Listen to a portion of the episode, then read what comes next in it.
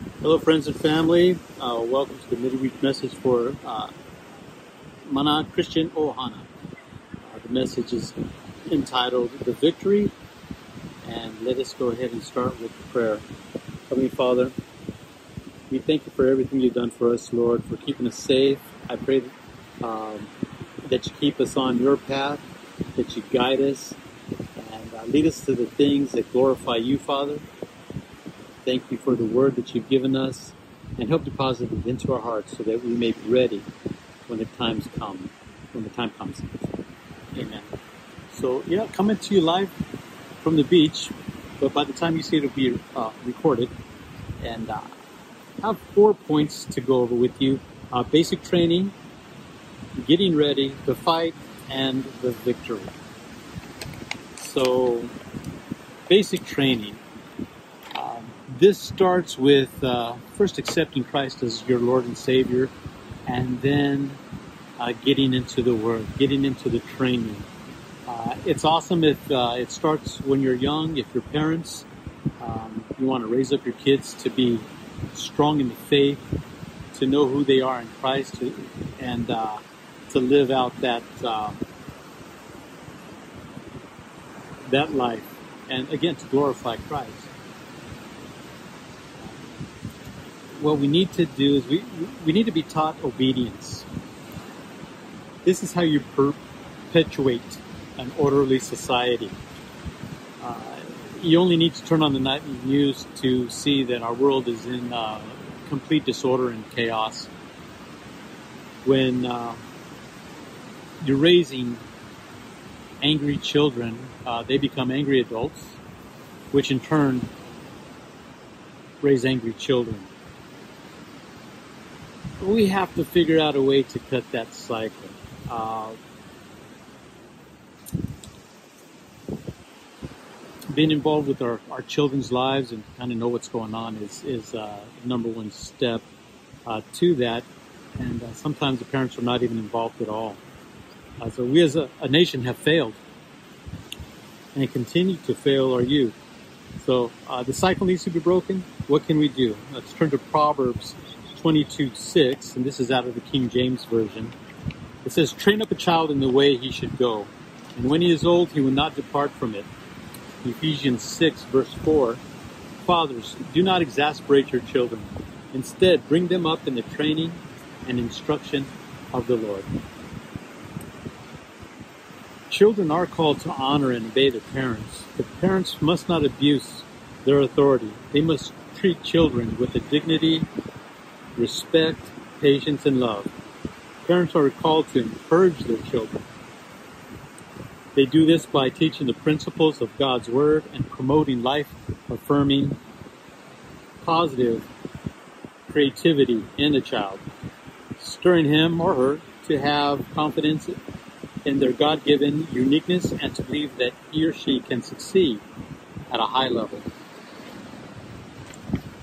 Endless criticism, emotional and physical neglect, and overly harsh discipline will defeat a child's spirit. Such provocation is not of God and will crush a child's heart to the point of his becoming fearful and timid and withdrawn. He or she will grow up disheartened, lacking the necessary confidence to succeed and believe that he or she can be all God created them to be. A lot of us have scars from our childhood, but we serve a merciful God who helps us overcome. Pray, read the Word, and worship. This will help with the healing and grow your faith. Number two, getting ready. Are you ready to rumble? Okay, Michael Buffer is the one who made, as the announcer that made that phrase famous. I'm a big fan of professional boxing, and I know a lot of blood, sweat, and tears goes into becoming a skilled boxer. Before we step in the ring, we should have been trained for the fight. Ephesians 6:10. Finally, be strong in the Lord and in his mighty power. Power. a good way to be strong in the Lord is to pray and study his word. We go to 1 Peter 3:15 and this is in the NIV. But in your hearts, revere Christ as Lord. Always be prepared to give an answer to everyone who asks you to give a reason for the hope that you have. But do this with gentleness and respect. turn to Ephesians 6:11. Put on the full armor of God so that you can take your stand against the devil's schemes. For our struggle is not against flesh and blood, but against the rulers, against the authorities, against the powers of this dark world, and against the spiritual forces of evil in the heavenly realms. Continues with the armor of God. Therefore, put on the full armor of God so that when the day of evil comes, you may be able to stand your ground. And after you have done everything to stand, stand firm then, with the belt of truth buckled around your waist, with the breastplate of righteousness in place, and with your feet fitted with the readiness that comes from the gospel of peace. In addition to all this, take up the shield of faith, which you can extinguish all the flaming arrows of the evil one. Take the helmet of salvation and the sword of the Spirit, which is the Word of God. Number three, the fight. So we've been training, we got our basic training, we're getting prepared, we have our armor on, and now the fight. So my daughter reminds me the best way to win a fight is to avoid the fight. This is what is taught in her Kempo class, and I would agree. Sometimes we just have to fight, and that's why we train. We were born into a world that's in conflict, a battle between good and evil that has been raging for a long, long time. We are in a fight whether we choose to believe it or not. The enemy is cunning and sly and is using guerrilla warfare to steal our joy and cause pain and suffering. The word says the devil comes to steal, kill, and destroy, but Christ has come so that we may have life to the full. Christ has given us his word as a weapon. We have the armor of God for protection and the sword of the Word of God to fight. That is why it's so important to study His Word. Put some arrows in your quiver. Never stop training. We are closer to the second coming than ever before. And while we are fighting, let us share the gospel so that we may snatch people from the fire. Jude, sorry, holding this with one hand. Jude 122 be merciful to those who doubt. Save others by snatching them from the fire. To others, show mercy, mixed with fear, hating even the clothing stained by corrupted flesh. I like that. Snatch people from the fire. And then, number four, the victory. We already know that the enemy is defeated.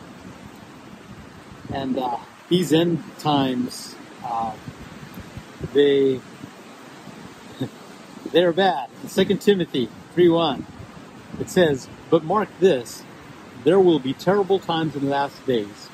People will be lovers of themselves, lovers of money, boastful, proud, abusive, disobedient to their parents, ungrateful, unholy, without love, unforgiving, slanderous, without self-control, brutal, not lovers of the good, treacherous, rash, conceited, lovers of pleasure rather than lovers of God, having a form of godliness but denying its power. Have nothing to do with such people. Yeah, this, this is what God's people are up against. Uh, it says, mark this. There will be terrible times in the last days. I don't know about you, but man, every time I turn around, it's something else. Terrible times in the last days, brothers and sisters, this is it. Let's turn to Revelation 19:11 and talking about the victory here. That's what we're up against, but we have victory. So Revelations 19:11.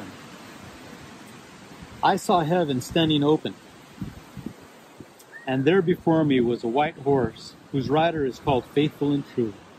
With justice he judges and wages war.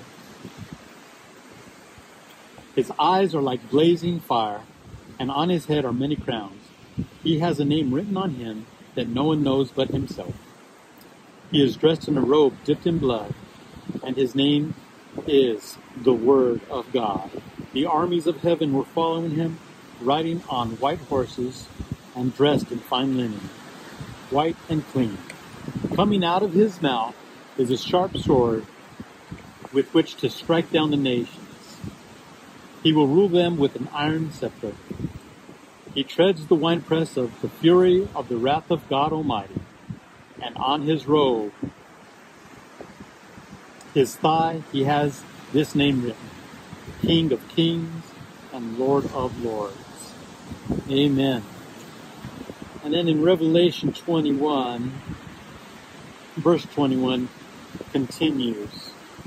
Then I saw a new heaven and a new earth, for the first heaven and the first earth had passed away, and there were no longer any sea. I hope the waves stay. there was no longer any sea. I saw the holy city, the new Jerusalem, coming down out of heaven. From God, prepared as a bride, beautifully dressed for her husband. And I heard a loud voice from the throne saying, Look, God's dwelling place is now among the people, and he will dwell with them. They will be his people, and God himself will be with them and be their God.